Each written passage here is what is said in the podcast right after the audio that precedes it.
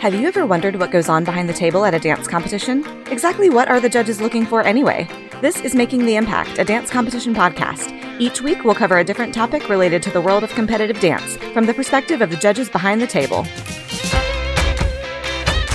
Hey everyone, it's Courtney Ortiz, and I hope you're having a fantastic summer filled with lots of dancing. As you know, we are currently on our summer hiatus from our weekly episodes, but we are hard at work gearing up for a fabulous new season of Making the Impact, and Season four is coming your way this fall on September first. This special edition episode that we are launching today is a summer exclusive as we patiently wait for Season four to launch. We had the opportunity to bring our podcast to nationals this summer at two I D A-affiliated competition events. This week's episode is coming to you live from Spirit of Dance Awards Nationals, which was held this July in Cape Cod, Massachusetts. This is our very first in-person Q and A podcast recording with a live audience, and we had some really great questions that our panel answered for the attendees. We hope you enjoy this summer exclusive, and stay tuned for another special live episode coming your way in the next few weeks. Let's jump on in. Hi, everyone. Welcome to our very first ever live Q and A podcast. Oh, my gosh. I'm so excited. This is, yeah, we've never done this before. We've never been live in person before. So thanks to Spirit of Dance Awards for letting us be here. We're so grateful. And I'm your host, Courtney Ortiz. So if you've listened to the podcast, you might have heard my voice before. Maybe not my, you've never seen my face, but here I am live in the flesh. And I am alongside my co-host, Leslie Mueller. Hi, guys. You might know me from the podcast or being here directing uh, Team two events for Spirit of Dance Awards for the past two years. So I wear lots of hats in the industry, and I'm super excited to be here in this capacity today. Sweet. And Chris, how are we doing over there with things? Are we good?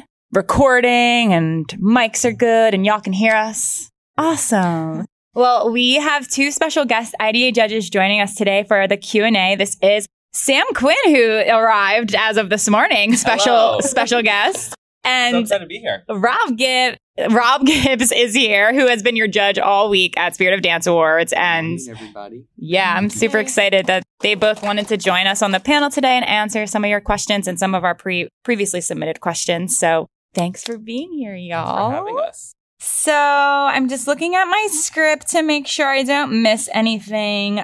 Like I said, this is our very first podcast live, and we're doing another one in a few days from like three days, like on Wednesday at Diva Dance Competition in Cambridge, Maryland is where that's happening. So Leslie and I are going to be straight from here going down to Maryland and doing this all over again.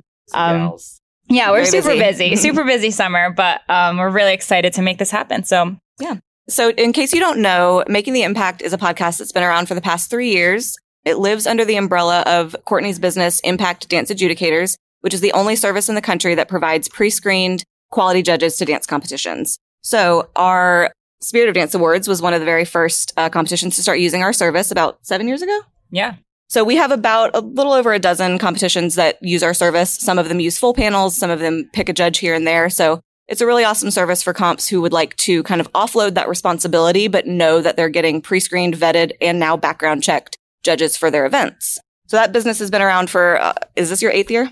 Sure. Sure. Yeah. About eight years. I'm like, it feels I don't even like, know. It feels like a lifetime. But so a few years into the service, Courtney had this grand idea to start a podcast because as judges, you get three minutes for one dance and you have to say everything. And so many of us are also educators. And there's so much more to say and we have so much more to give. And her sort of brainstorm was, how can we get more information out there, you know, aside from in class, aside from reading a blog, aside from, you know, being a judge for three minutes? And so she came up with the idea of having a podcast. So we've, we're headed into our fourth season this year. We cover all kinds of topics from tights versus no tights, shoes versus no shoes, to things like what is lyrical? What is contemporary? Why are they different? Justice for open. The open category. A whole podcast episode on what is the open category. So we do a lot of topics. We have a lot of topics that come directly from our listeners because we want to know what you want to know from us. All of us on this panel are, you know, over ten years of judging everybody. Most of us are still dance educators to this day. So, you know, we have a lot to say and we have a lot of love in our hearts for what you guys all do as dance educators yourself day in, day out in the studio. So we're just here to help and we love what we do. Yeah, we definitely do. And before we kind of jump into the questions, I'd love to know just who's here today. Where are you guys from? Massachusetts? Are you from Massachusetts? Yeah. Everyone Ooh, is? Really? So, wow. Nice. Oh my gosh. Awesome. Well, okay. There's that. I was going to ask some more states, but uh, I guess that's it. And who who's sitting with us? Is there studio owners? Studio owners. Nice. Great. Dance teachers? Not studio owners. Awesome. Any dance parents or n- oh, hey, dance parents. Awesome. All right. We got every, we don't have any dancers. No. Okay. So we don't have any dancers because they're taking class right now at Spirit of Dance Awards. That's what's happening. But yay, we have a nice uh, yeah, mix, mix of different, all different types of dance lovers here today. I also want to give a shout out to Chris, our sound engineer over here from Ooh, Clearline Technologies. And he is running our sound today at this event. So we really couldn't make this possible without you. We're so grateful. And we also want to give a shout out to the S E Microphones for supplying our awesome studio microphones for our live podcast. How exciting. So thank you so much. And our podcast, like we said, we are launching season four in September, which I'm so excited about. So stay tuned, because right now we're in our summer hiatus where we are kind of... Where we're doing this. Yeah, we're doing this. You know, we're, we're prepping for next season. We're thinking about what topics we want to do. We're getting guests lined up and things like that. And we need a break. Some people are, some people do podcasts all year long. I don't know how they do it. Sometimes I'm like, I need a break of not recording every single week. So that is what this is right now. And we can also travel and have a vacation and teach and things. And that's launching September first. So stay tuned for that. Yes. And finally, before we jump in, we recently in this past season started an option for listeners to donate to our podcast. We do all of this for free. You can listen to everything for free. We have over one hundred episodes now, um, now that we're headed into season four available. So it's a service called Ko-fi. It's a Q R code that you can scan. It's right over there. You can donate as little as fifty cents. Like, you can donate your Venmo balance if it's fifty cents. Like, thank you. We appreciate it. But we've raised, we've raised, it's not really raising, but people have donated about five hundred dollars to us this season, which has really helped just with paying our editor, because that's the one thing Courtney and I don't do. We pay an editor to keep the quality good. We pay him. We've purchased new materials, new mics, new promotional things. So any little bit helps, but also things that help too are don't cost any money, which would be to write us a nice review on Apple Podcasts, share with your friends. We have a Facebook group also called Making the Impact, uh, a dance competition podcast community. So many words. That has, what do we have over? Like twelve? We have like seventeen hundred people. Yeah, now we have there. A lot of members. We It's it's much nicer than the, the dance teacher networks that we might all be a part of because we have parents, teachers, students, judges, dance industry professionals all there. And it's, it's I think, a more productive conversation in that Facebook group. It's very supportive. Uh, very supportive. Yeah. A lot of sharing of, of accolades and, and things that your kids have been doing. And we love to see that because we're all judging all these competitions we go to, like, we see these kids, especially with all the I D A competitions. So we get to learn who they are and and watch them grow just like you do. So yeah, any little bit helps. We appreciate you. Yay. All right. So let's jump into uh, this Q and A. So how this will work is you can stand up and head on over to this beautiful microphone right in the center of the room. And the reason you have to do that is so we can capture your audio, so we can produce this into a podcast, because this is going to be turning into a summer exclusive episode that is launching in the next few weeks for all of our fans worldwide to listen to. So if you have a question that you'd like to ask, you can come up to the mic. You can share your name if you'd like, you, where you're located, your studio, if you want to give them a shout out as well. And we're totally open to any type of question. It doesn't have to be just about the competitive dance world. It can be about what's next for your dancer as they pro- as they progress into the professional world, or college dance, or training at your studio, costuming, uh, technique, performance, truly anything. If you have a question, we're here to answer. And we're all professionals up here who have been doing this for a while, whether we're judging. We've been on all sides of the industry as well. So, you know, Leslie directs now at Spirit of Dance Awards. So she's on the backside. I run a business slash professional dancer educator. Educators, professional dancers, like, we've done it all. So we are more than happy to answer any question you may have. So if there's any questions to kick things off, if not, we have some pre like registered. So don't worry, we can kick things off on our end. Maybe you need to warm up a little bit. Hopefully, I love, I hope somebody asks a question. But I have some that get them, start thinking about them. Maybe something yeah. will come to you. Why don't we start with a lobby question? Yeah. Because, because we had we had several questions in our in our little box this week that were children who just were being very silly. So that was kind of sad. It was, um, I, I was, I thought it was hilarious. Are you kidding me? It was the, I was like, this is amazing. Good job, child. I love it. Yeah. But we did have two actually pretty good questions. So why don't yeah. we start with one of those? We'll start with one of our questions from the lobby. And I'm assuming this is coming from a dancer. Could have came, it's an anonymous person. I don't know who they are, but they asked, what kind of music or genre is preferred for a title routine, if any? Mm. Great question. I'll start.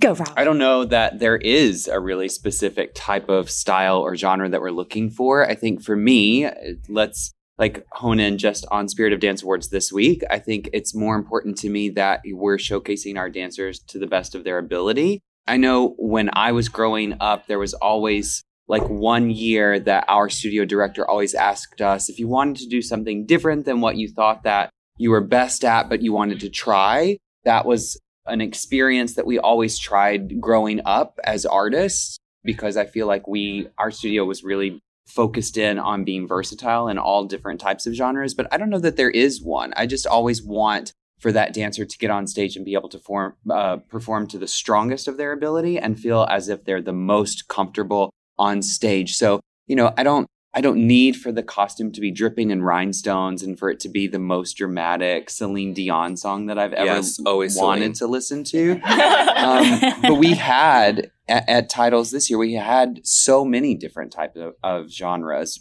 I mean, most of my resume is is tap and musical theater. So that's where, you know, that's where a lot of my background comes in. But I also grew up as a comp kid that had every different type of genre at school and then went to college in the city. So it's not like, you know, I think especially with I D A judges, there's definitely never going to be one genre that we don't have any experience in, but we just make Except sure. Except for maybe clogging.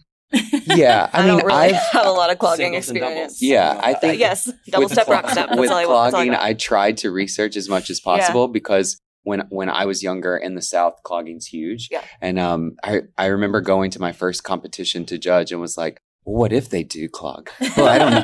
I don't do know what to say. So I need to look up some YouTube videos. Yeah. Okay. Oh, this is what this is. We really I remember do prep that arm. Before we go. Yeah.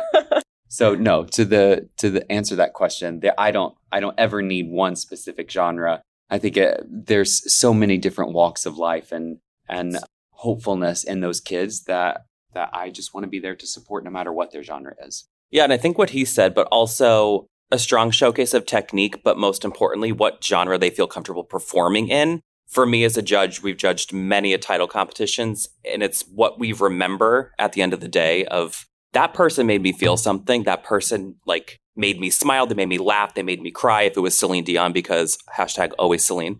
Um But it's what they feel comfortable doing and how they can perform and how they can touch us. It's not how many pirouettes or how high their leg goes, but what they made us feel. And at the end of the day, you know, that for me is what sticks with it. So if it's musical theater, and awesome. And if it's Celine, let's do it. So I was judging another event last week and, you know, you see a lot of kids who do title have several other solos. And so you see the same kid every week or every day. And there was this one girl who came out, she had on these black knee pads and everything was black and she was super fierce. And it was this m- real modern solo, but that wasn't her title solo.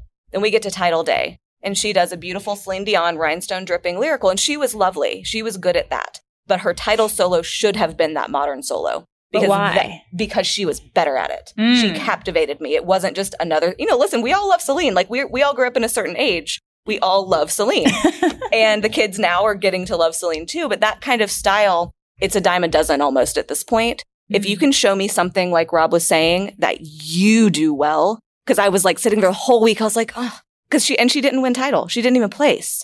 And I was like, oh, she really might have placed with that other mm. routine because it was just it was so different. It was so very clearly her.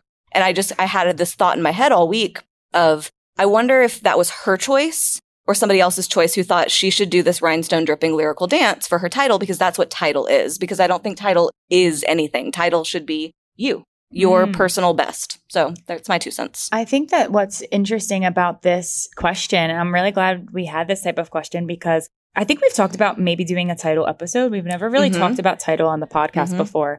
It um, was it was suggested actually by a listener. Yeah. Yep. Yeah. So I think what's interesting about this is obviously, as most of you know, title's different at every competition that you go to. So the expectation and what the judging panel is looking for, and also what the competition determines what makes up a title, you know, competitor. Some people have to do interviews and do public speaking. Some people, I did title when I was young. It's, I think it was Star Power, and I had a model in oh. a dress. Oh, like I, like an evening gown, and like walk across the stage. It was, it was, I, I was so out of, you know, so uncomfortable, but it was part of the thing because whoever won, and this was at nationals, whoever won got to be the face of Dance Spirit Magazine or something crazy, you know? So they wanted somebody that knew how to carry themselves and knew who could be that face and had like almost like Miss America. That's mm-hmm. what it felt like. So I think that title's different everywhere. And there's, I love, you know, what everyone said as far as making sure that you're showing you your best you. But then I also think that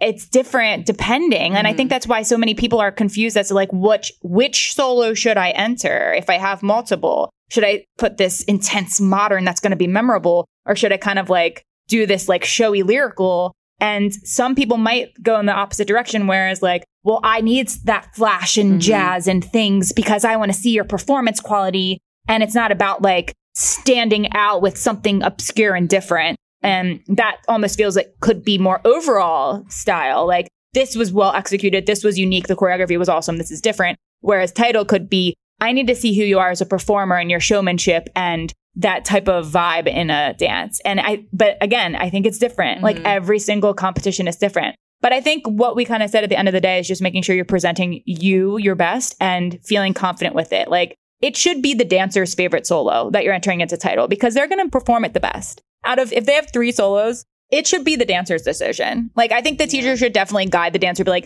I think this one would be best for you. But if the dancer's like, I love this one the best and I know I'm going to perform it the best, then do that one. Like, it's not that deep, you know? And your regular dance is going to have the chance to get first overall sure. against everybody. So that one's still competing. But do your favorite one for title if you're going to even go through the, you know, go through even entering it separately into a whole separate division. And I think there's also looking into different competitions as to what the title, like Courtney was talking mm-hmm. about. I grew up doing Dance Masters of America, and those title competitions are literally ten days long. Scholarship auditions, audition classes, interview, literally modeling.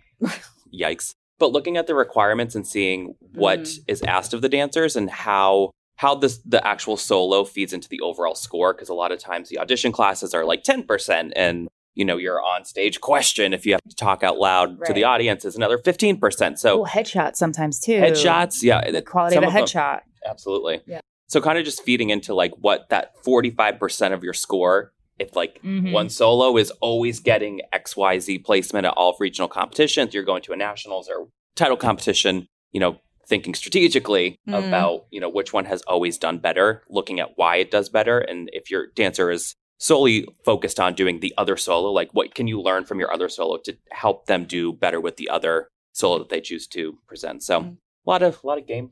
Yeah. Uh, game time decisions. Yeah. I kind of love this. I feel like we should do a podcast on this one. Yeah. Title? Yeah. Okay. Write it down. one hundred percent.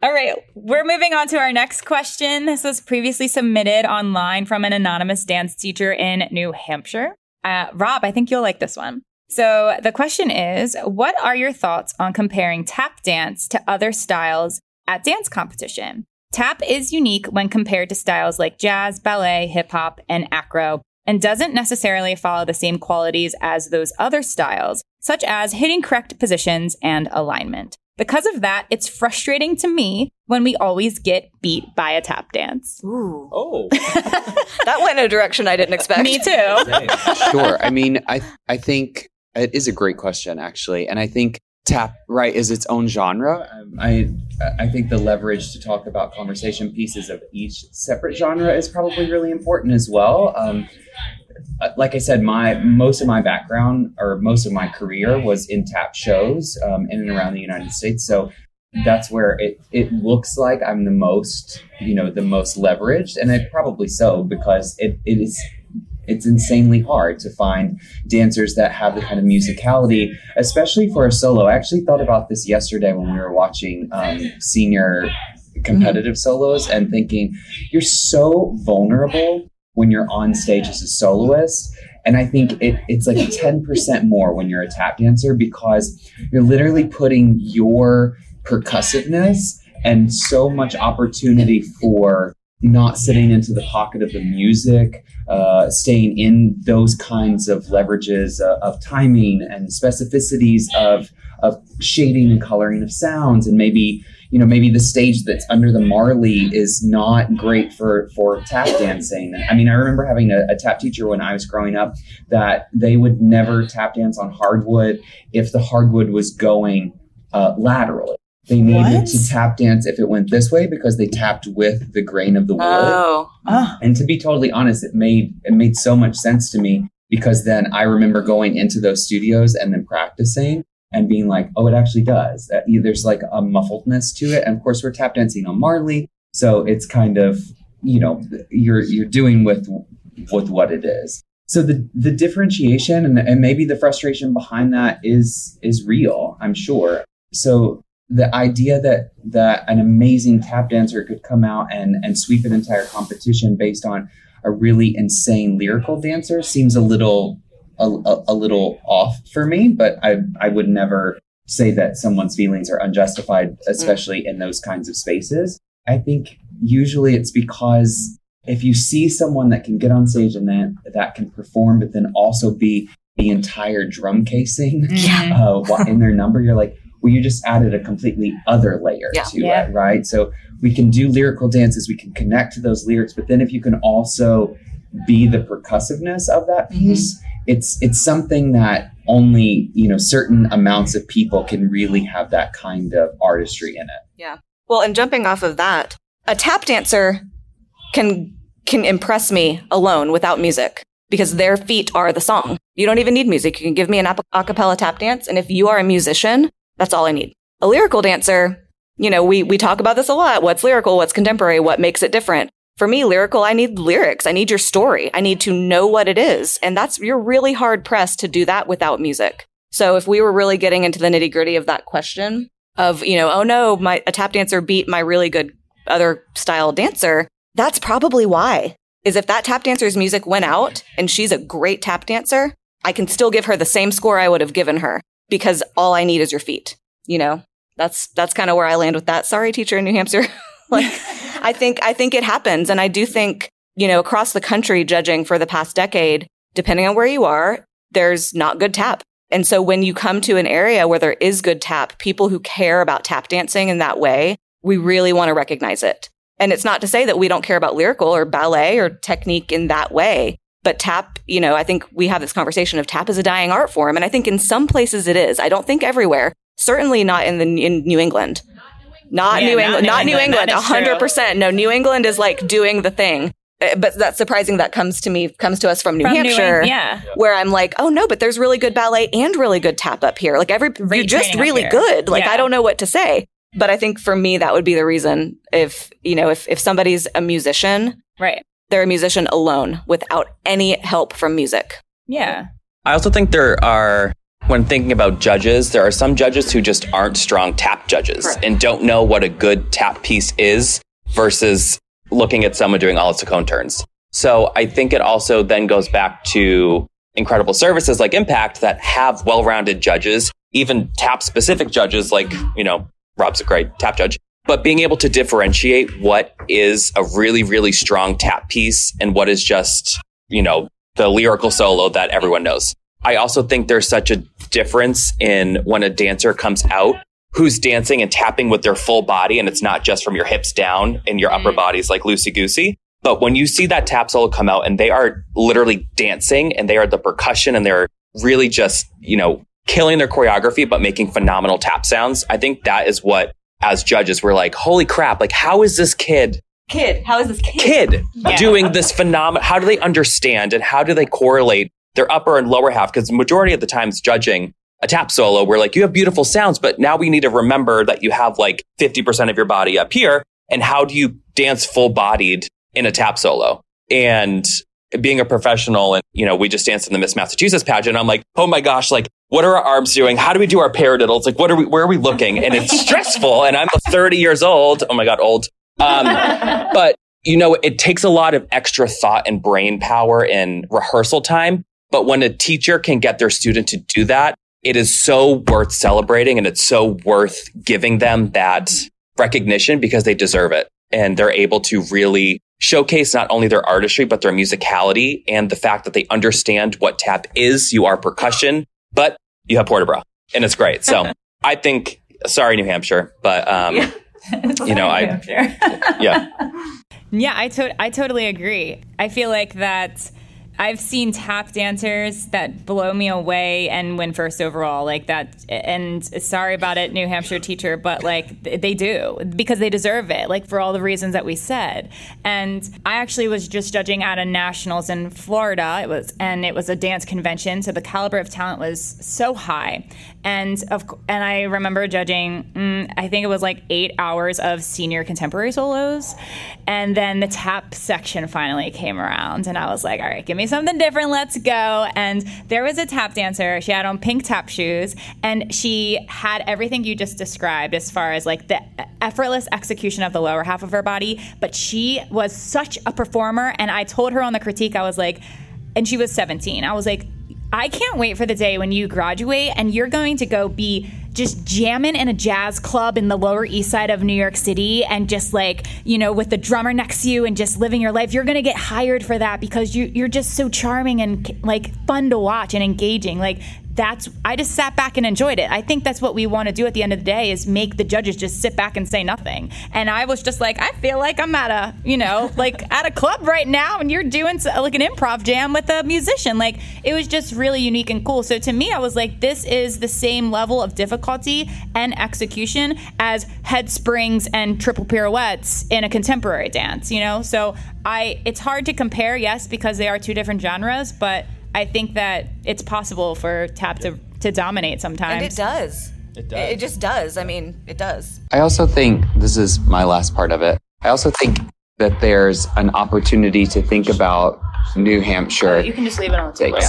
Miss New Hampshire, that there is, you can be a really wonderful tap dancer, but then what separates that as well is that you also have ballet and jazz mm-hmm. training mm-hmm. as well. And I can tell that from your portabra up top. So you can be an incredible contemporary dancer and have no tap technique, but then you can also be an incredible tap dancer and, and still you must then have an impeccable ballet and contemporary mm-hmm. technique. And I think sometimes for me, that's also what sets it apart, which is also stemming from what Sam said about the torso and the portabra and any kind of shouldering, or you're thinking at that point, because I also teach a lot of ballet, you have a palmant that's going to happen in your tap dances mm-hmm. as well, your tap pieces, that stems from something that you did at the ballet bar last week, but you right. don't have to showcase that in a contemporary dance, uh, your, you know, your double wings, wings right? You're not, right. you're not that's focusing true. In on separated wings or a shiggy bop or, you know, a, a rhythm term. And I also think it's imperative that tap is implemented into every dancer's training because it not only helps, obviously, with the art form, but your musicality and your jazz and your ballet and your contemporary is going to change. And majority, you know, if your students are looking to go to New York, I would say more than half require like a tap portion of, you know, if you're auditioning for a Broadway show, there are like four or five different shows on Broadway right now that require tap. And because the industry is so selective with who they're casting, you have to be able to do everything.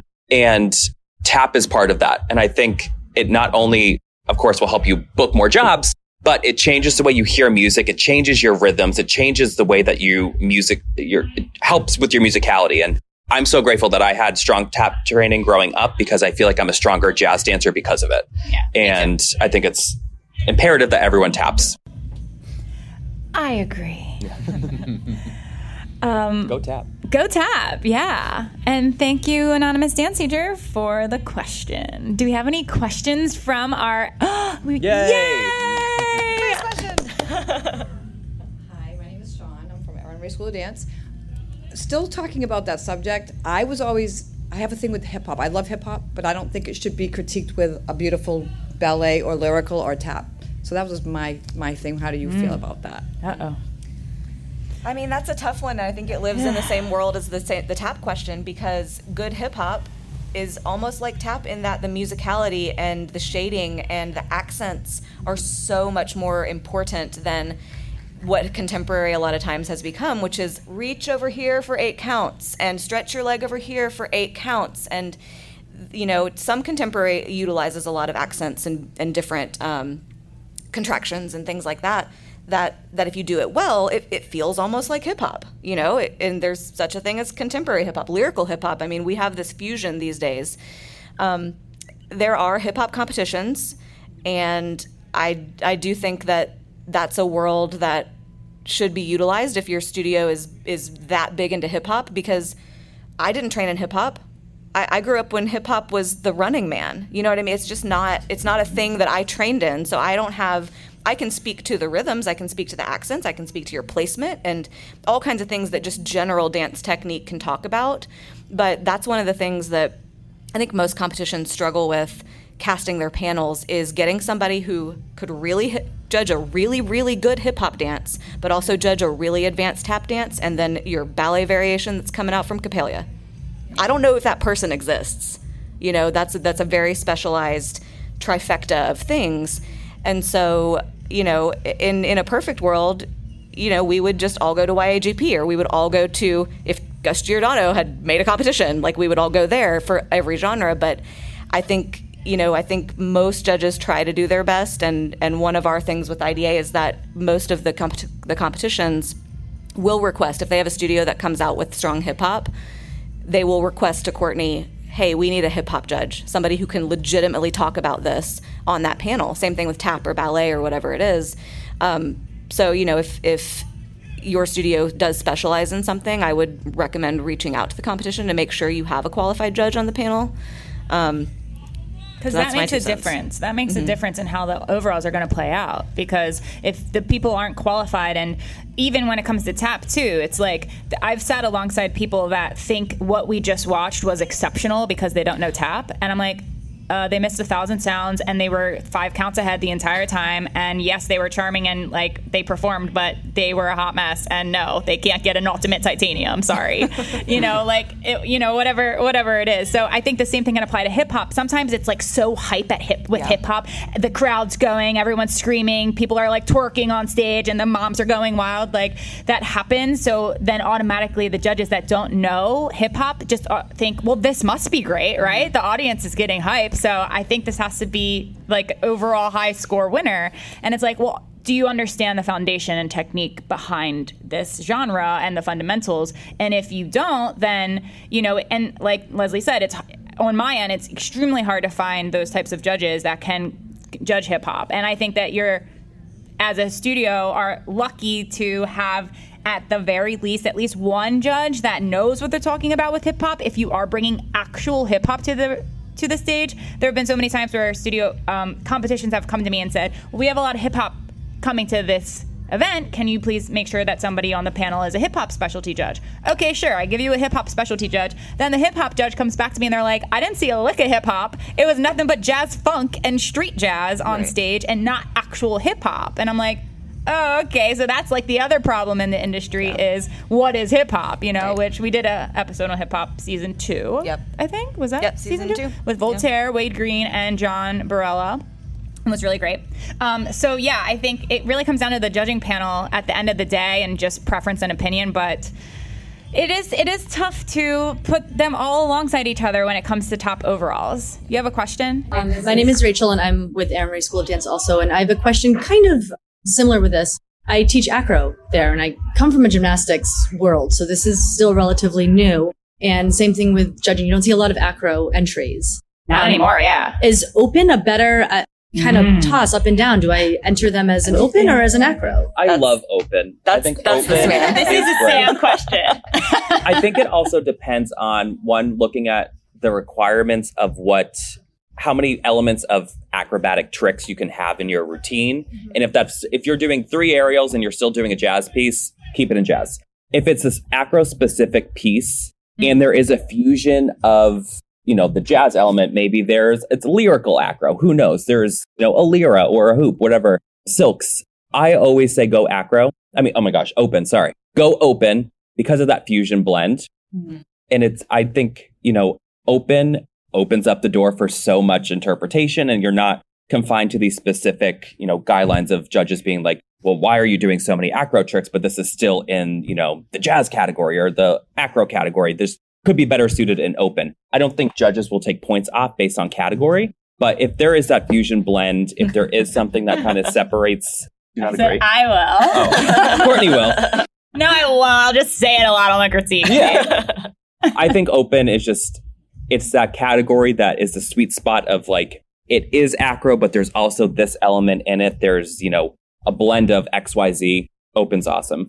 I think in that, in that reference that if it, and you said that you are an acro teacher. Yeah. So I think in those moments, uh, it's it could be a double-edged sword. And I'm sure that you've probably found this a lot in life, that if it's an acro solo, then I, then I need the specificities of those acro elements to be right. Yeah. Then I need for those to really be focused in on and not, a, you know, a, a turn sequence somewhere in the middle, which is fine because that's, you know, art is subjective in that moment. But also, you know, it's the same kind of reference. If you put if you put someone in ba- the ballet genre, then that's all that I'm going to focus in on. I'm still going to need the artistry, but I need then to be able to say there's no turnout there. So uh, we trained a lot in acro when I was younger as well. Not that I physically can do it anymore, but if it's in acro, then you have to be prepared. Not you, but proverbial you. Then then the world itself has to be prepared then for me to say, you're not even finding the right space in your back handspring. You're, you know, or if you're in a chin stand, you're compressing your vertebrae and there's no elongation, which of course, you know, you see all of those issues and you can see those in a jazz solo because, you know, the chin stand is like one of the most popular things that's come around. But if it's not done correctly in an acro solo or, you know, production number, then it becomes even more finely tuned for me to be specific in my scoring. The same thing with ballet. And the same thing with tap, because how many people then have a tap, have two tap solos or three tap solos? They need one in tap, they need one in open, and then they put one in musical theater. Well, then in that genre, if you're in musical theater, then I don't need for it to be everything focused in just on your tap technique.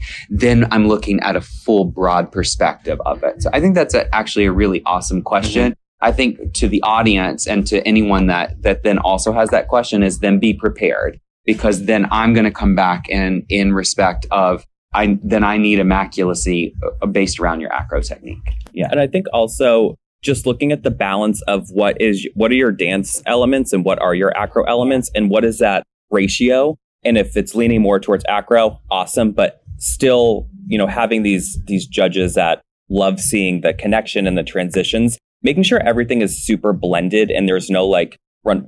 Okay. Yeah. here comes here comes my tumbling pass. But finding that delicate balance of a dance transition, those dance elements blended beautifully with the acro technique, I think also is another little step towards that open category. If yeah. you're leaning more towards a lyrical and we're just doing, you know, front aerials and all that fun stuff, open. But if yeah. it is that really strong, heavy, hard-hitting acro, yeah. you're showcasing, you know, forward, backwards, side, whatever, acro. I agree. Yeah. I think that that's why competitions have acro limits for genres, exactly for this purpose. So we can determine, and the ratio that Sam was just talking about, it's like we need to go by those guidelines for genre, for different genres that we're entering into so they can be placed accordingly so we as judges can do our job properly. Because if it's just the hodgepodge of whatever and a mishmash of five different styles of dance and I don't even know if that was supposed to be a pirouette or was that supposed to be a scorpion or what was that supposed to be? I mean, if you're if we're sitting here on the opposite side of the table questioning every step that you're doing because we don't know which genre it's supposed to be, then it, our job is going to be ten times harder and then that score is automatically going to get lower. So I think that competitions have set those guidelines that have gotten more loose and relaxed in the past few years, mainly because of the fusion of acro that is taking over the competitive dance world. Whereas acro is in every style of dance, sometimes even tap. For, I've seen it in ballet. I mean, I've seen it in every style at competition. And and we as judges are just sitting here kind of like, can't this just be ballet? Can't yep. this just yeah. be jazz? Can't this just be contemporary without a head spring? Sorry, I keep bringing up head springs, but I just see them all the time. If you're not doing them right. Yeah, they stress me out. I'm scared for. I'm scared about them. Um, so really, fi- like figuring out that ratio and saying we're walking into this dance as a lyrical dance. This is it's going to be lyrical. I'm only going to put two acro elements, a side aerial, a front aerial. Boom, that's it. I'm not going to put anything else. No chin stands, no elbow stands, no chest rolls, nothing, because that's not lyrical dance. You know, you don't work on that in lyrical class. Why do you put it in your lyrical dance at competition? So, you know, think about it in that perspective. If you create a dance that, if you have a powerhouse dancer that's an acro, gorgeous acro dancer and gorgeous technician, and you want to showcase that fusion, open, for sure. But there's also, the reason why there's not a lot of stuff in acro anymore is because of that fusion that's happening, where dancers now aren't just acro dancers and dancers, they're acro dancers combined. So then we see that fusion all the time, where the acro category is not really existent, because we're not just doing tumbling passes and showing off our acro technique. People want that, you know, transitional step in the flow and the gorgeous dancing, because that's going to score higher, because it's kind of like, oh, well, I can show that I can dance and I have beautiful technique and I have awesome acro. So why not show the judges everything I can do, is how I think people are approaching it. So I would say open sounds right for most most of the time if you're giving like a dance acro. But if it's just a straight up acro, then acro, I'm not mad at the acro category. I actually am excited. Yeah. But also having the judges that know what they're judging and yeah. know what proper technique is. And I think that goes a long way. So we get asked a lot for acro judges too. And a lot of people are getting more acrobatic arts certified now, which is really great. And I think they have a... Um, I think they have an adjudicators they course do. now, yep. Yep. which we've we did at a um, we have partnered with them and offered, you know, that to our judges as well, which is really great, because there's a lot of judges that are like, I don't know acro. Yeah, yeah. I can do a cartwheel. That's all I got for you. Yeah, like I can judge it. I can see when your alignment's wrong. I can sure. see like where things, but I can't physically. I never learned how to do those, and I know that, like we said, it's hard to find a judge that can now. Also, now you have to be a gymnast and judge, you know, like it's just how many more things do we, do we have to know yeah. sitting behind that that's table? It's getting, and, yeah. it's getting harder and harder, honestly. And that's that's why, I mean, we, we are here plugging I D A too. Like, that's why I D A-affiliated competitions are happy with our service, because we do try so hard to find people who can do it all. Because I'm sure you guys have been to many competitions where you're like, I listened to that critique and that person said, A, nothing, or B, called a flap a shuffle. Or see, you know, ragged on the choreography of of uh, a variation because they yeah. didn't know, yeah. you know. So that's we, the best. It's the best, yeah. Yeah, you gotta love it. Yeah. Do we have more questions from the audience? Ooh, yes. Yay! Come on up. Tell us who you are. Hello, my name's Chrissy, and I'm a dance mom. Um, Yay. My girls dance at the Boys and Girls Club of Greater Westfield, and I just wanted to know if you guys had any advice for a young dancer who's not as skilled in the acro tricks. And maybe has less confidence because of that, but mm. just if you could talk to about that a little bit. Sure.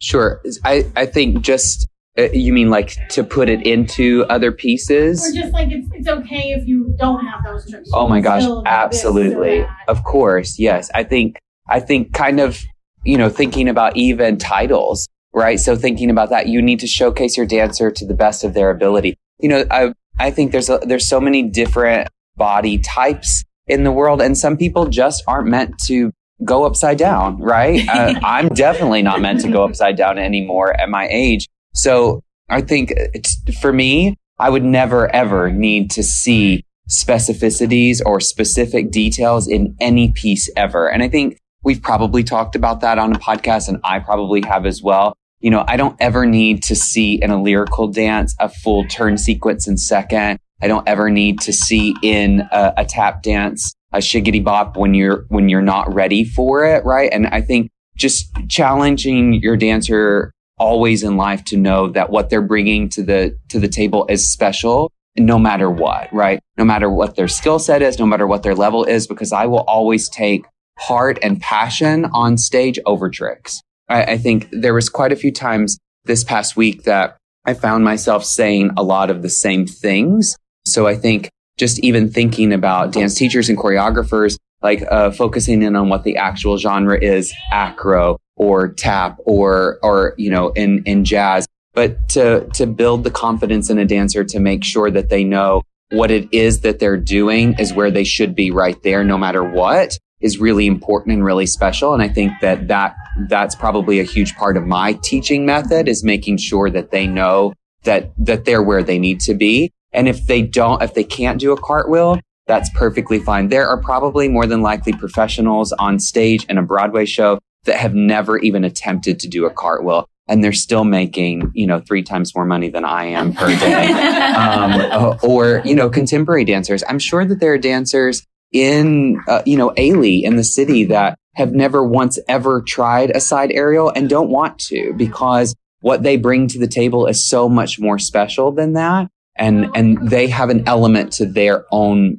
performance skills. Does that make sense? Yeah. yeah. It's I think a beautiful it's also, question, actually. Yeah, really, really great. I think it's also worth noting that, like, we don't have a rubric. We don't have, like, did you do your all to cone turns? Did you do your tilts? Did you do your break the knee, knee fall, whatever? But doing, for me, what really separates some of those dancers is when someone comes out and I can't talk because I'm either crying or I'm laughing with them, or I just have the biggest smile on my face. And again, they make us feel something. So if you're doing a beautiful tendu prep double turn and you land it and it's beautiful, I will take a clean double over messy alto cone turns any day of the week. And I think it just is coming down to what they love to do. And if they're enjoying it, I'm having the best time. I'm throwing pencils everywhere. It's, it's the best. It's being able to just showcase your joy. And whether your leg goes to ninety degrees, but it is perfectly rotated and you are showcasing that turnout, you're getting a high score for me. And again, there's no, I feel like everyone just sees all these power turns and how many times can you flip upside down and how many sounds can you make in your tap dance? But can you do a beautiful syncopated double paradiddle? And it's on the music, it's in the pocket, and you have a strong port de bras. It's the overall package. It's what you bring to the stage. And it's not what you bring, but it's how you bring it and just the overall presentation. But if you're enjoying what you're doing and you're having fun, I'm sold. I'm in. Yeah, great advice. Anything? Um, I just wanted to say, if she, if your dancer is somebody who really, really wants to get better and like really, really wants those skills and is just not quite there yet, take the time. Take the patience. Have patience. Trust the process. You know, if you've got a good teacher who's working with her, that's sometimes we all, it just takes time. And, you know, I, I talk about this all the time. I, I danced growing up. I have a mom who has a dance studio. We competed. I went to college for dance. I never won anything. I won a bronze at Headliners. My senior year, I was tenth place out of eleven in the advanced category because it was the first year they did advanced levels. I was not any, any kind of phenomenon, but I got into a school for dance. Somebody saw my talent. I could do a triple pirouette. That's the best I could do. And I worked, and I got paid. And I still work, and I still get paid. I'm a little injured now, but I would have been more injured had I pushed myself and killed myself to try to get an aerial, to, to, to try to do all these things when I wasn't ready, when my body was just like, no, girl, this is not for you.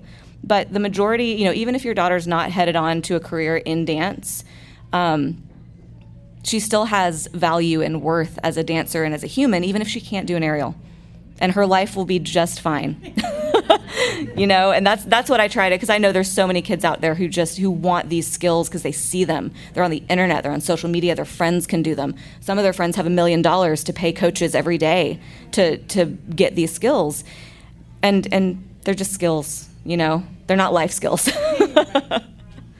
Yeah, I love I love every everything. So I think that totally, hopefully answered your question. It is, it's hard, I think, for the current generation to see what's out there and then also see it on social media and see the praise that it's getting on social media. Um, but then also go to competition and then see the praise happening at competition where that, that dance is winning first. Well, that dance had five hundred pirouettes and head springs in it.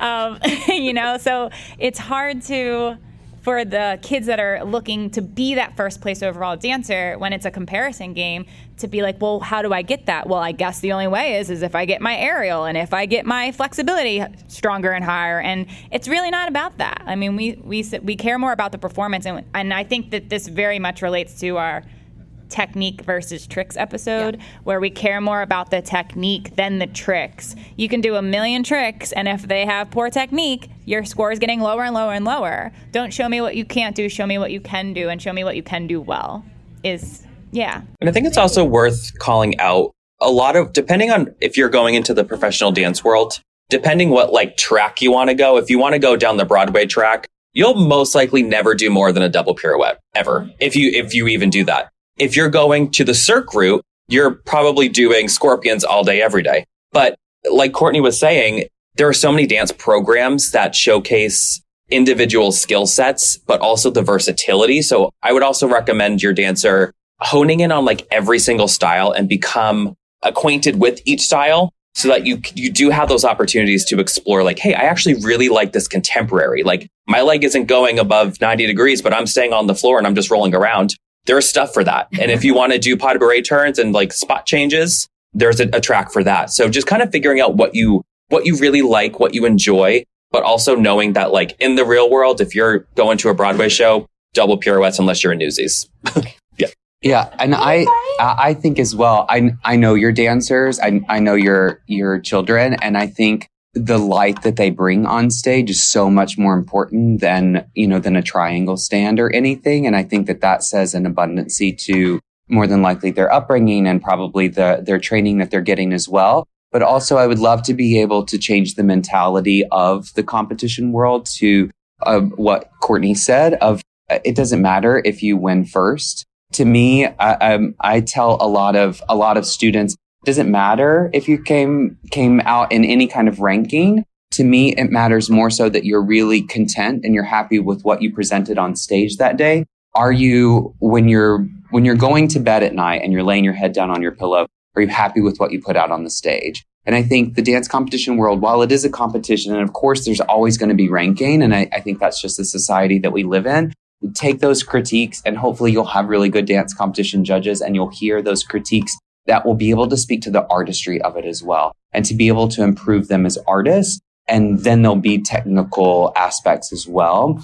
But for me, I'm, most of my critiques are always based around performance value and are based around the artistry that you're putting on stage. And I think that to me, that's so much more important than a, you know, a front head spring as. Love the head springs today. Yeah, You're course, welcome. Thank you. Do we have any other questions? Yeah, yeah. Ooh, so it's questions. Getting hot. I love it. um, my name's Lindsay. I'm from Elite Dance Center. I just had a question because we, you actually kind of were talking about the artistry and not having a rubric. So when you put a piece out, how much does it affect the scoring when you don't necessarily like the story that they're telling or don't think it jives with the song or the the lyric or whatever genre it could be? If it doesn't necessarily jive for you, how does that affect in the in the scores? I think this the same the same perspective of that art is so subjective, and if if your judges are true artists, then they are able to recognize that no matter what, that there's something on the stage that that they may not connect to. You know, I'm sure that there are lyrics to songs that that there's no way that, that I could empathize with ever. But if, if that artistry is in motion and is apparent and is well produced on stage, then it doesn't matter. If I can't connect with it, but I see that. And I think, you know, I gave um, a critique this past week to a soloist about making sure that there's some sort of light behind their eyes as well as, as in, as what they're producing from their chest forward. Because I saw so much emotion physically, but then there were times that I looked up and it wasn't there. There is no rubric. You know, th- it, this isn't figure skating in the Olympics where you, you must do these things and, and there's a specific way and then there's not a specific way, right? And there's no, I'm, I've never judged the Olympics or any kind of thing like that. So I, I would imagine that there's probably really definitive, no gray area. But for me, that's where dance sits. More so uh, because you have your own opportunity to portray something, a song. You're going to listen to a song and I'm going to listen to a song and we're going to, we're going to embody it completely differently. I think we'll more than likely see that today in our improv challenges, but being able again to just make sure from an artist standpoint, as a choreographer, as a studio director, as an artist, as a dancer, that you're content when you lay your head down on your pillow at night, that you did what you wanted to do on stage. You got your story across and hope that it was received well. I mean, So You Think You Can Dance exists in the world and you have those dances on that stage. I'm sure those choreographers, they're Emmy Award winners, right? They're, they're, some of them have even more accolades that are higher than that. They're nervous every time, right? So, and I think that that's that percolation inside of you that, that you want it to be perceived. We need to be able to get our art out. And that's so much more important. I stemmed off of your question a little bit, but I think it also is is that uh, same family.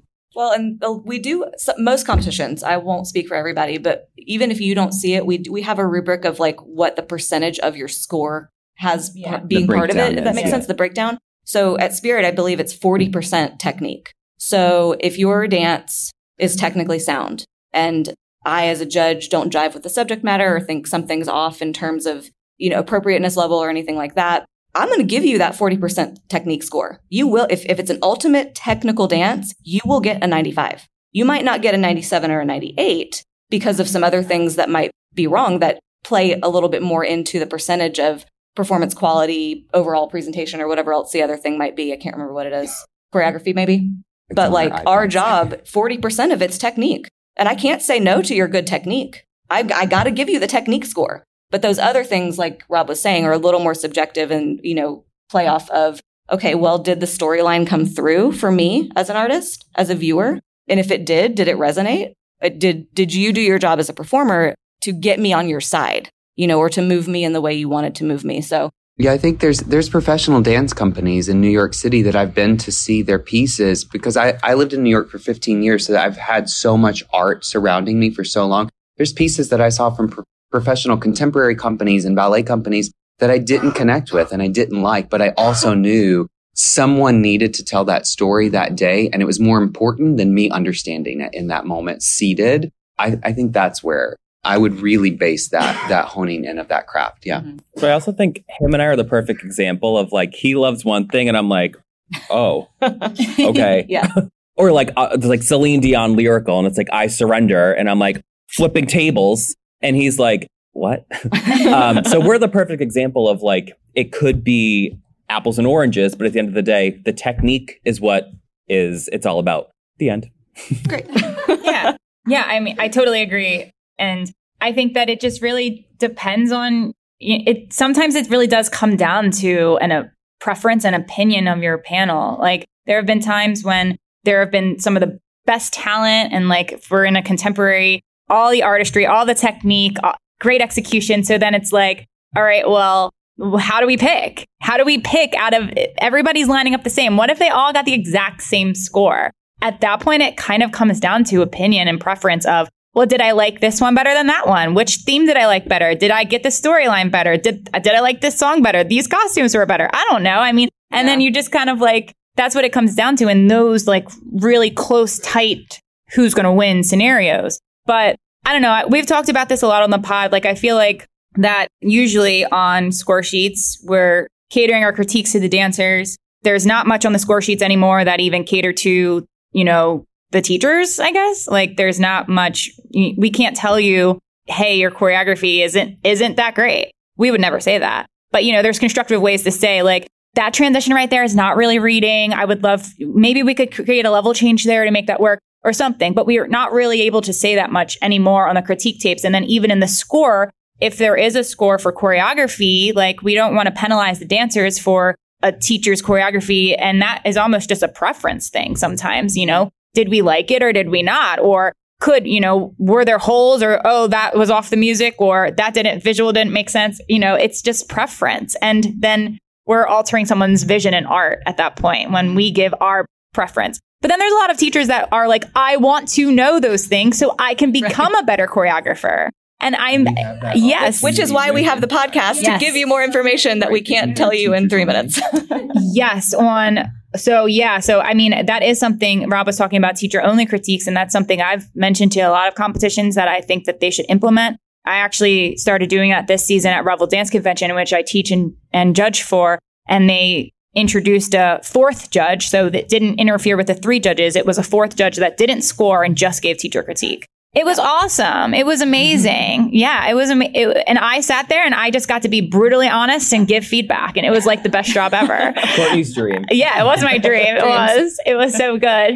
And I think it was well received too. I think a lot of teachers were like, "Thank you for that." Like, I just wanted to know if this if this was reading, like the thing you were just talking about, like, is my vision coming across to us? You will never know if we're just talking to the dancers the whole time. And sometimes as a choreographer, you need to know, yes, I know their performance is lacking, but what can I give them as a choreographer to make this, make this visual come, you know, be a little bit more clear for the viewer? And if you aren't ever able to get that feedback from a professional, then you're never going to be able to grow either. That's the, I think that's the one thing that's kind of, for me personally, and I've talked about it a million times on the podcast, like how the industry has evolved into the, we don't want to upset the teachers type of thing, because it's You know, you could lose business, and I get it. It's a business at the end of the day, but there are so many teachers out there that are still hungry and want that feedback and want that criticism and want, you know, constructive help on how to improve for their art as well, because you have transitioned from dancer to choreographer now. So how do you continue to evolve as a choreographer besides just hearing,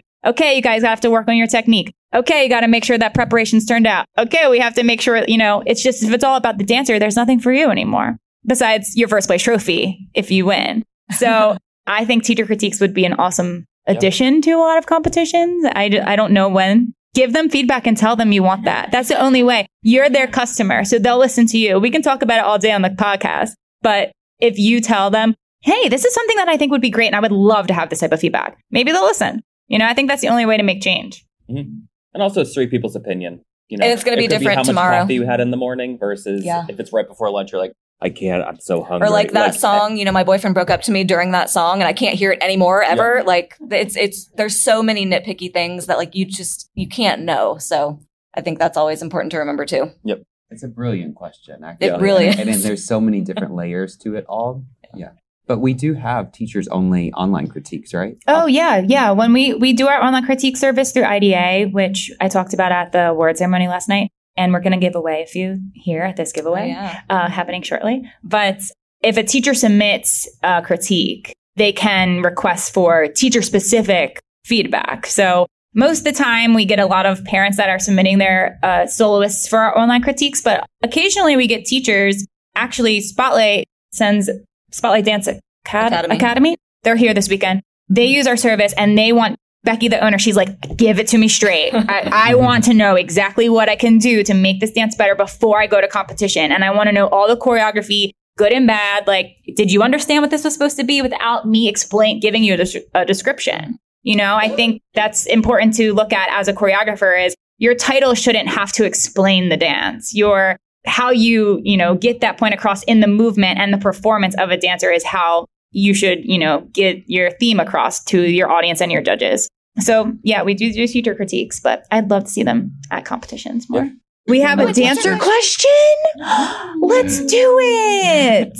Hi, I'm Maya from Dance Unlimited, and I was wondering, what's the difference between jazz and musical theater? Ooh. Because in jazz, my teacher always tells me, don't have the same face the whole time because it's going to be boring, and you need to, like, have different faces. But then in musical theater, you just need to like sell the story. So what's the difference? That's oh a God, great, great, great question, Maya.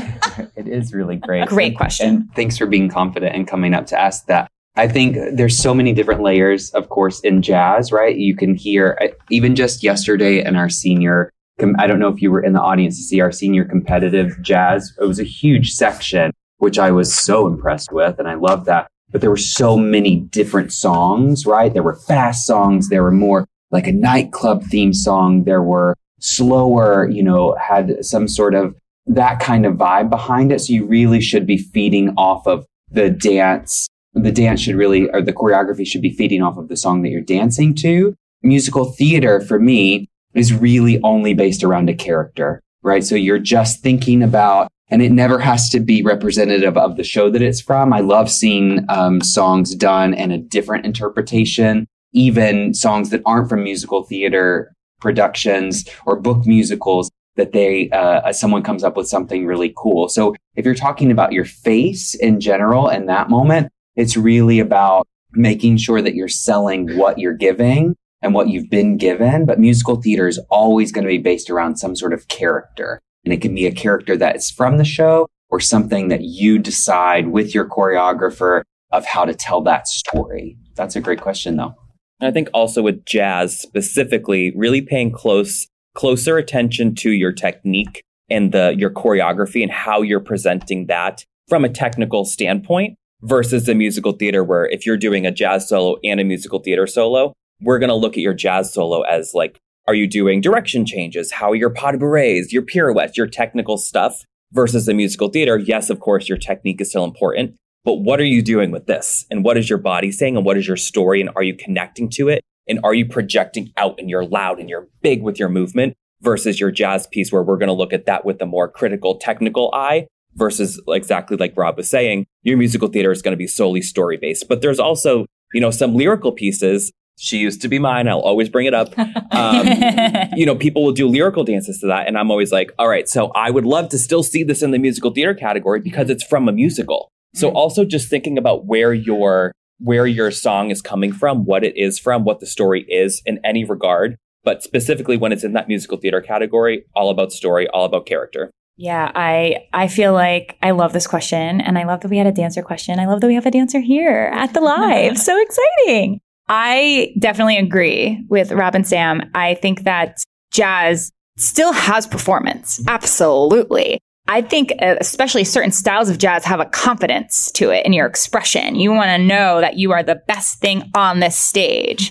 And you can't take your eyes off of me. You know, that's what it should feel like. And then there's different styles of jazz, like Rob was saying. You know, there's all there's so many different. You want your personality and your performance to match with the style of the music. But when it comes to musical theater, I feel like the bigger, the better. Like I always tell dancers, you want to perform like you are performing for the cheap seats all the way in the back of the theater. And that means the nosebleed ones where you look like a little tiny ant on the stage when you sit there. But that person in that seat needs to still be able to see how animated and expressive and explosive your personality and character is all the way to the back. And the same thing should be applied to competition. Though another thing that I uh, wish we didn't have at competition were the judges sitting at the front, because I feel like that everyone just performs for the judges and forgets about the whole beautiful audience that's happening back there. You know, you as a dancer want to perform for everyone on the floor. And that even means the cheap seats, even if there aren't cheap seats at a dance competition. So... But the bigger, the better, the more animated, expressive, if you're lip syncing, even how animated I'm talking right now, like just over the top for musical theater. Jazz can be a little bit more pulled back, but it has that nice confidence about it. And challenge yourself if you are lip syncing. Don't. Try not to do it and really challenge yourself to just tell the story through your acting choices, through those acting beats. And don't lip sync and don't rely on just the words and the intonation of the song to really drive your performance forward, but take yourself remove the lip syncing from it and just put yourself into it and really come up with your own, how this story's making you feel, what what you're telling, and don't do the lip sync and just challenge yourself to really dive into the character and what you're feeling and allow that expression to come through without just relying on the song. All of those things. Plus, if you are, if you are choosing to do a musical theater piece in the context of the musical, right? So you're doing Amazing Maisie from Seussical. What happened to her before? The, the song and what happened after, right? Because when you're acting, you need to know there's there's a point to doing that piece. Something happened to her before to make her do that piece, and something's about to happen. Okay, so I need you to remember the beginning and the end of both of those things to really make that piece super well-rounded. Great question. Yeah, great question. We should have done a podcast on the first day of Nationals, I know. And then you could have used that. Next year. Next we'll year. Back, we'll be back next year to say it worked. Perfect. Or you can send it in for our online critique, and then we'll give you that feedback before you hit the stage. Even better. People do that all the time, too. They want to... Actually, we've had multiple people that send in an online critique at the top of the season, get feedback. Then they go to competition. They send in another one and say, I've worked so hard on my feedback. Has Have I improved? Can I have the same judge that critiqued my dance before? Because I want to see if they recognize that I've improved my dance and I've really put the time and effort in. Like, we get that all the time. So you can send it to us. We'll let you know how your performance is looking. That could be our final question, unless anyone has a final question. And yes. Come on down. Yes, yeah. come we, on down. We literally final, could do final this all day, question. So. Yeah, we could, but we can't because I have a flight to catch. Oh, that's true. Oh, my um, gosh, I forgot about that. Yeah, and I have to check out of my room. Okay, here we go. I'll make it quick. Um, I do come from that very precise world, that gymnastics world, like the figure skating, where you have levels and you have skill levels in each category. So when I come to being new to dance competition, you have novice, intermediate, and advanced. Uh-oh. Levels. Here we go. Right? We're gonna and hear there's all also, yeah. I'm a, I'm a, I read things and I know there's, there's rules about yep. if you compete in a certain level that you don't, then don't compete in another level. And mm. I just, I feel like it's very loosey-goosey and I'm just, Mm-hmm. Yes. clarification yes. because sure. when you do have lower level children, it can be very frustrating yes. mm-hmm. when you see very skilled, higher level also competing in those lower categories. Right? Yeah, levels is one of the biggest conversation points, even when we're at dinner Literally. and not at a in dance competition. Yeah, we, talk about, we talk about levels a lot outside of dance competitions, but around dance competitions. I, I completely understand the frustration, of course. And I think that that's also feedback for the competitions that you're going to. And when I say that there's no rubric, of course, I don't mean that there, there are actually, you know, policies that, that are in the book in the beginning and that we hope that everybody's holding true to. But also in the same breath, unfortunately, you know, dance competition owners, it's still a business, right? And so, you know, they, they need those, they need those checks to keep the doors open and to pay their judges and everything. Uh, absolutely. I think as it, it starts with a change from us and from everyone else, you know, if there's a, an opportunity for feedback to the competitions and saying, I just want to make sure that we're, you know, we're reading this correctly. Is, is that a specificity that we really need to focus in on? Of course, um, if the judges, if we're doing our job correctly, we're also reading through those policies and procedure packets before we get to the competition. And then we're holding people accountable as well. Age appropriateness is a really huge opportunity as well, of course, in that holding people accountable, which I was on that podcast. Is yeah, that right? You were. I either listened to it or I, you were or on I talked it. on it. Yeah, you were on it. um, there's quite a few. But yeah, I, I, I know what that, that frustration and levels. And just like Leslie was saying, when we were kids, because Leslie and I are almost the exact same age, is when they first invented those levels. Because uh, before that, previously, it was dance. It was dance. Just and go you dance. Either you either get a, anything, yeah. or you won. Yeah, you and get I a purple nothing. a purple ribbon that said, "Thank you for being at this competition." Honorable mention. Yep, I still have the, the little ribbon from Headliners. Yeah. But I think also as judges, we clearly know when your dancers should be in the advanced, but you're putting them in intermediate, like.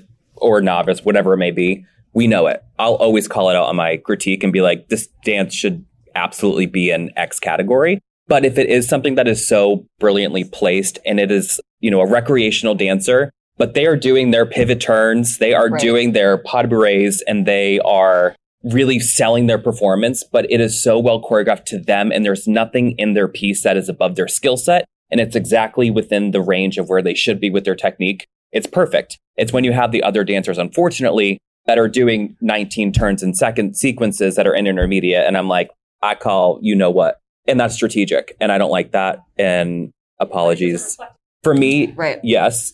If it's something that is so well done and it's really, you know, it's where it should be one hundred percent. But if it is something that should not be in that, I will call it out and I'll, I'll probably take some stuff out because that's not fair. I think we also have to be careful in those situations, like what you're saying, if it's reflective in that moment, because you could have a dancer that is out of this world and they do only dance for two hours per week. And for some reason, there's something, you know, the, the stars aligned and this dancer is, is there, but they, but they don't dance that much during at the studio or, or, you know, in their technique classes. And so you have to, it is a little bit of a, of a, of a challenge. You know, there's there's a salsa dance going on at all times in our heads when we're at that table to make sure that we're not in any way offending anyone, but we're still getting our our points across, of course. So, you, you know, I, I hear that question absolutely and thinking, you know, well, what if what if Daisy May doesn't actually dance for eighteen hours per week, but she dances as, as if, if she, she does, does, you know, mm-hmm. and the quality and, of her five hours of training is just that good. Right. And that you, Courtney made a very good point the other day on some post somewhere about the quality of your training. You could you could train for twenty hours a week. And if it's not good training, you're not really that advanced. But if it's five hours a week and it's excellent training, do they belong in novice because it's only five hours? Right. It's it's the quality of it. And I think and that's where it's very difficult for us because we don't know. We see you for three minutes and I don't, you know, over the week we see you for hours, obviously, but you know, I don't know your studio. I don't come to your studio. I don't know your teachers. We don't know what that kid does at home. Because now there's, there's the world is at your fingertips in terms of training. If you have a kid who's very, very dedicated, the internet is right there.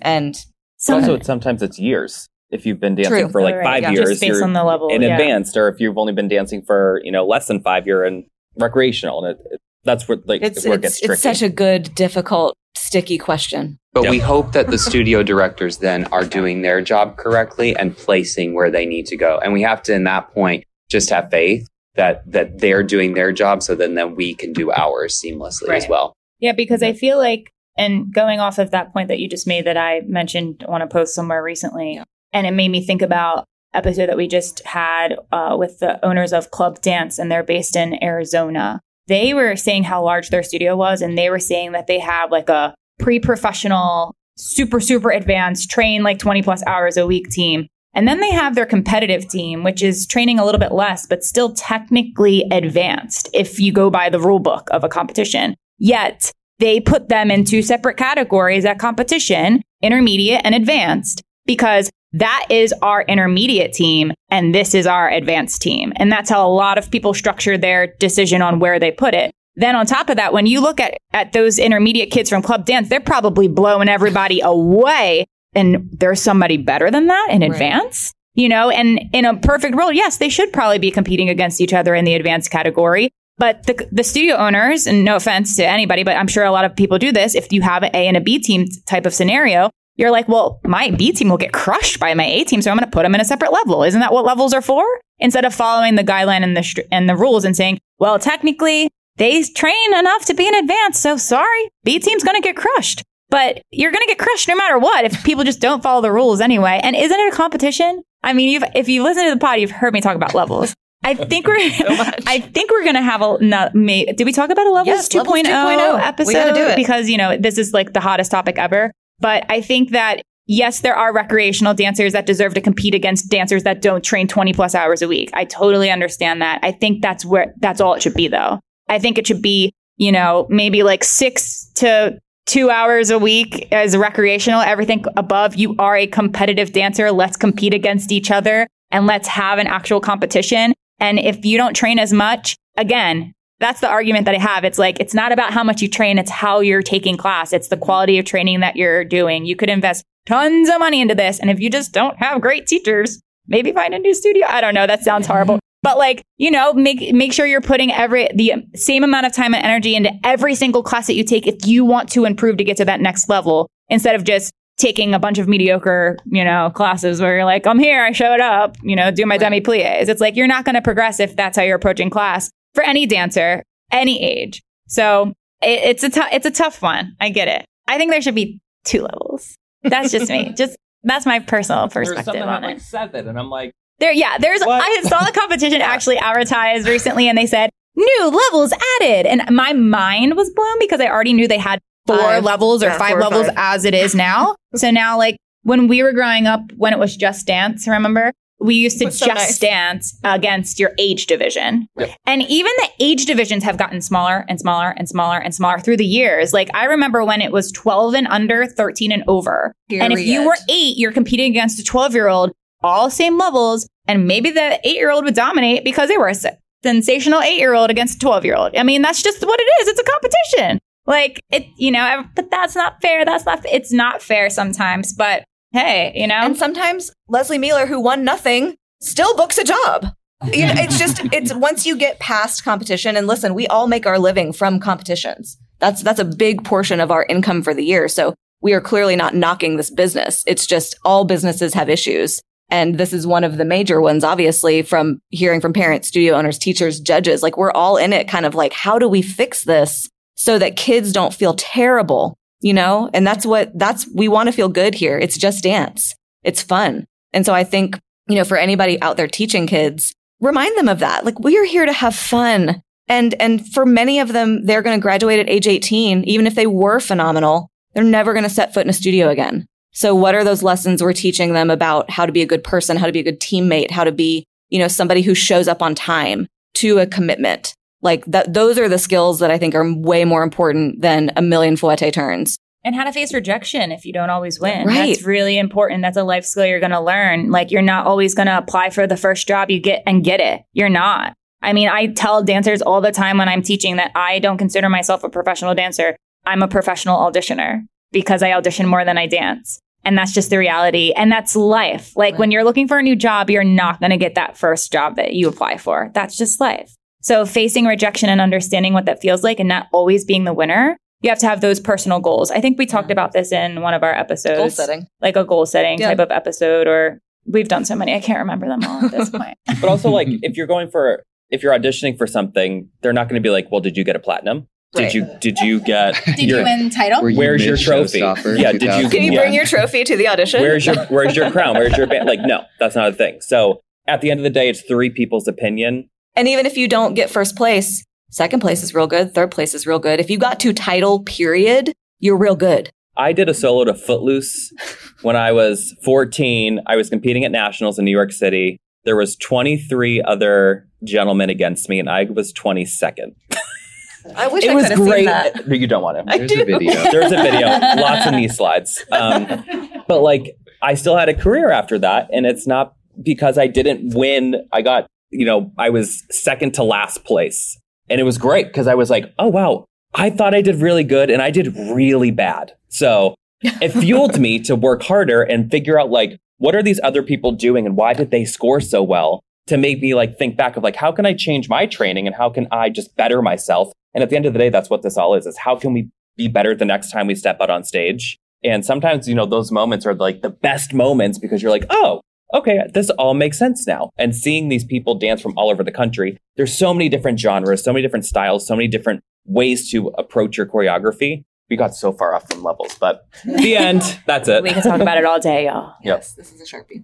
Thank you. Yep. So sadly, we're going to have to end our awesome Q and A podcast.